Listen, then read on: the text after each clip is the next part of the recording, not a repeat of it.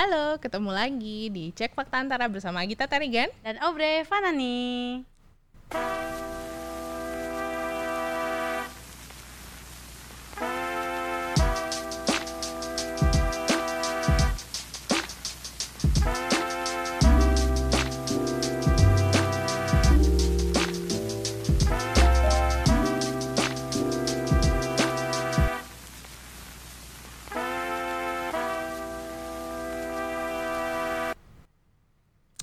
Jadi Bre, baru-baru ini ada Sobat Antara yang cerita melalui podcast Antara dia jadi korban hoax loh. Hoax apa tuh? Hoaxnya ini nih eh, berkaitan dengan gempa bumi di Jogja tahun 2006 lalu inget gak sih? Oh iya, iya yang jaraknya deket sama kejadian tsunami di Aceh ya, yang 2004 ya. Terus kalau nggak salah 2005 ada kejadian gempa di Nias, terus 2006 ada di Aceh ya. Iya, jadi eh di Jogja ya. di Jogja. Jadi eh, gempanya berturut-turut, bencana alamnya berturut-turut. Dan di gempa Jogja ini kebetulan enggak kebetulan sorry ya. Dia itu korbannya sampai 6 ribuan kalau nggak salah. Dan memang kuat juga ya 5,9 skala Richter nggak sih? Iya iya, waktu itu 5,9 skala Richter dan waktu itu ceritanya Mbak Sinta ini dia merasakan gempa itu jam 6 pagi. Oh iya emang pagi ya kalau nggak salah ya emang ya kejadiannya. Tapi habis itu dia tetap memutuskan untuk berangkat sekolah. Wah gila, murid teladan. Iya, jadi Mbak Sinta ini waktu itu masih siswi SMP dan dia itu domisilinya di Klaten. Hmm. Eh, waktu itu dia tetap sekolah dan tiba-tiba siang-siang tuh ada ada yang teriak-teriak gitu. Tsunami, tsunami gitu. Oh di sekolah gitu, ada Iya, yang di teriak-teriak. SMP-nya itu.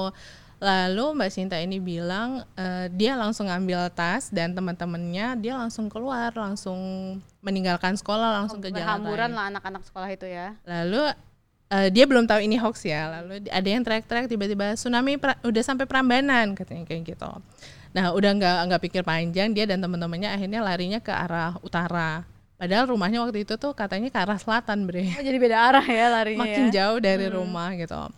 Akhirnya dia cerita dia lari 3 km jauh banget. Kayaknya pas udah lelah akhirnya mereka berhenti ya sama teman-temannya.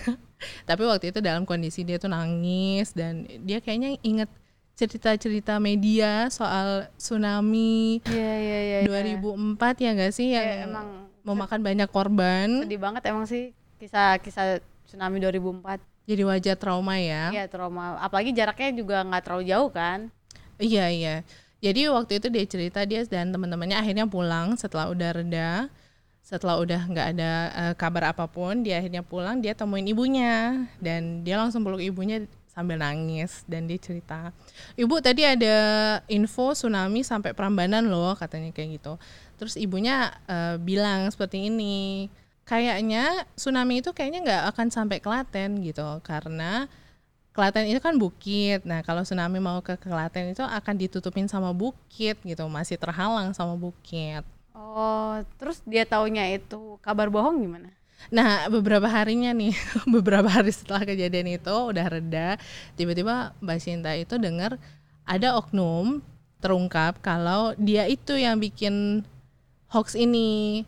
Tujuannya adalah untuk eh, menjarah barang-barang yang ada di rumah yang ada yang ditinggalkan itu. Jadi rumah-rumah kosong, barang-barangnya itu akan Diambilin. dijarah, heeh, gara-gara gara-gara orang kan pada panik ya, jadi eh, nyelamatin diri gitu. Jadi rumah-rumah kosong, datang ngambilin barang-barangnya ya.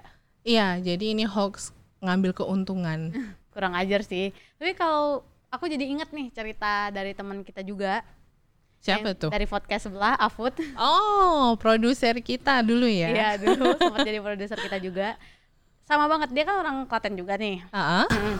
2006 tuh dia lagi SMA gitu. Oke. Nah kejadiannya hampir sama dengan Mbak Sinta. Ya. Jadi pagi-pagi gempa, Mm-mm. tapi tetap sekolah. Eh, ini kenapa nih orang-orang Klaten gempa tapi tutup sekolah? Wah. Murid terus setelah gempa, terus dia tetap sekolah. Heeh. Nah mungkin anak sekolah Badung gitu ya. Nah dia udah kelar sekolah, bukannya pulang, malah naik motor pergi ke Jogja. Bentar-bentar, ini kan pusat gempanya di Jogja, Jogja ya? ya, heeh. Terus ngapain dia ke arah pusat gempa ya? Mau ngambil gitar. Oh my god. Iya, dia- Abang Afud yang masih SMA, pikirannya. Eh pendek banget ya. Dia tuh mau ngambil gitar karena takut gitarnya rusak Oh. kena gempa. Iya, eh pas iya. pertengahan jalan belum sampai Jogja masih pertengahan jalan tiba-tiba semua orang tuh putar balik. Kenapa tuh? Itu teriak-teriak tsunami, tsunami, tsunami gitu. Oh, Nah, di- sama persis ya. Iya mirip kan. Terus eh, dia turun eh, nanya ke warga, ada apa pak? Ada apa? Ada tsunami. Udah sampai Prambanan. Sama banget isunya. Udah sampai Prambanan gitu. Hmm. Terus dia sebenarnya udah curiga sih kayak gak mungkin banget nih air sampai Prambanan karena itu di Prambanan ada gunung. Otomatis kalau bisa sampai Prambanan airnya ngelewatin gunung dong. Tinggi banget gitu kan. Tapi dia tetap sempat berpikiran logis ya. Iya, tapi demi menyelamatkan diri lebih Uh-uh. baik kita ikut rombongan Oh iya, ikut balik. arus. Dan itu sepanjang jalan dia ngeliat katanya eh, orang-orang tuh udah naik bukit untuk menyelamatkan diri. Nah, pas pertengahan eh ada polisi ngasih Mhm. pengumuman ya kira-kira kayak enggak itu bohong, jangan panik, jangan panik, itu nggak ada tsunami, nggak ada, nggak ada tsunami, udah balik aja pulang ke rumah. Thanks tuh para eh, bapak-bapak penegak hukumnya. Benar sekali. Nah, abis itu besoknya kebetulan dia punya teman yang desanya tuh dekat Prambanan. Mhm. Dan dekat Prambanan itu cerita ternyata iya benar itu tuh dibuat buat aksi jarah menjarah rumah orang yang sedang kosong. Jadi temennya cerita banyak ternak orang-orang di desanya tuh hilang. Banyak Hmm. barang-barang rumah elektronik sampai motor juga hilang dan isunya katanya ada yang ngangkut sampai pakai truk si barang-barang oh warga itu God. Itu niat banget berarti ya bikin Iya. hoaxnya ya. niat dan jahat banget sih bikin hoax di kala bencana aja itu udah jahat banget ya apalagi nih banget banget. sambil mengambil keuntungan material yang bukan punya dia gitu Berarti ini salah satu hoax yang nyata menyebabkan kerugian material. benar sekali Sebenarnya kerugian eh, mental juga ya karena bikin trauma, Iya. bikin panik, kayak bingung ngapain ya gak sih? pasti bingung banget kalau udah di situasi kayak gitu ya tapi emang kalau kita dalam keadaan panik itu emang berpikir kritis kita tuh emang mandek gitu mati jeng gitu Itu kenapa ya bisa kayak gitu ya? nah seorang psikolog Daniel Hackniman Mhm. mengatakan manusia itu emang punya cara dua berpikir. Pertama tuh yang lebih cepat, intuitif dan emosional. Yang kedua tuh lebih pelan, lebih berkelanjutan dan lebih logis. Nah, Oh jadi saat kita panik yang eh, terkena hoax bencana alam ini kita pakai yang pertama yang lebih emosional, intuitif dan mungkin kita juga manusia ya punya mekanisme bertahan hidup makanya kita juga begitu ada informasi-informasi kayak gitu kita yang penting selamat dulu gitu kan kalau panik gitu. Jadi emang nggak sempat tuh mikir gimana gimananya gitu. ini eh, sobat antara semoga ke depannya memang gak ada hoax lagi ya, gak ada Amin. gak ada yang merekayasa niat kayak gini ya. Tolong yang tukang buat hoax dicatat jangan buat ketika bencana dong itu nuraninya gimana itu Tapi eh, di Indonesia nih jadi sasaran empuk ya sebenarnya ya hoax bencana alam Benar karena sekali. banyak banget kejadian apalagi berurutan kemarin ya Iya. yang 2004 eh, Aceh, Nias sampai Jogja. dan rata-rata wak- kejadian gempa pasti diikuti informasi air naik air naik ada tsunami itu pasti ya hampir rata gitu Oke, Bre misalnya nih eh, ada bencana alam dan eh, tiba-tiba ada informasi simpang siur, apa sih yang baiknya kita lakukan?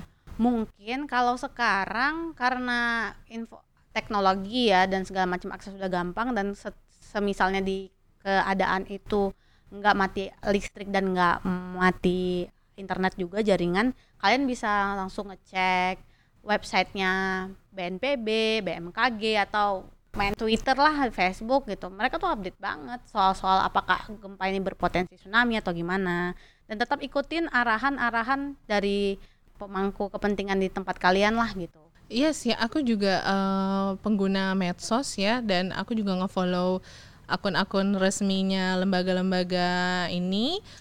Dan iya sih mereka real time jadi Real time banget emang. jadi memang sudah patut dijadikan acuan Benar. dan yang pasti sobat antara hilangkan panik dulu kalau ada simpang siur Benar. informasi soal bencana alam mulai dicek-cek dulu ditenangkan dirinya semoga besok-besok nggak ada yang kena hoax lagi Amin.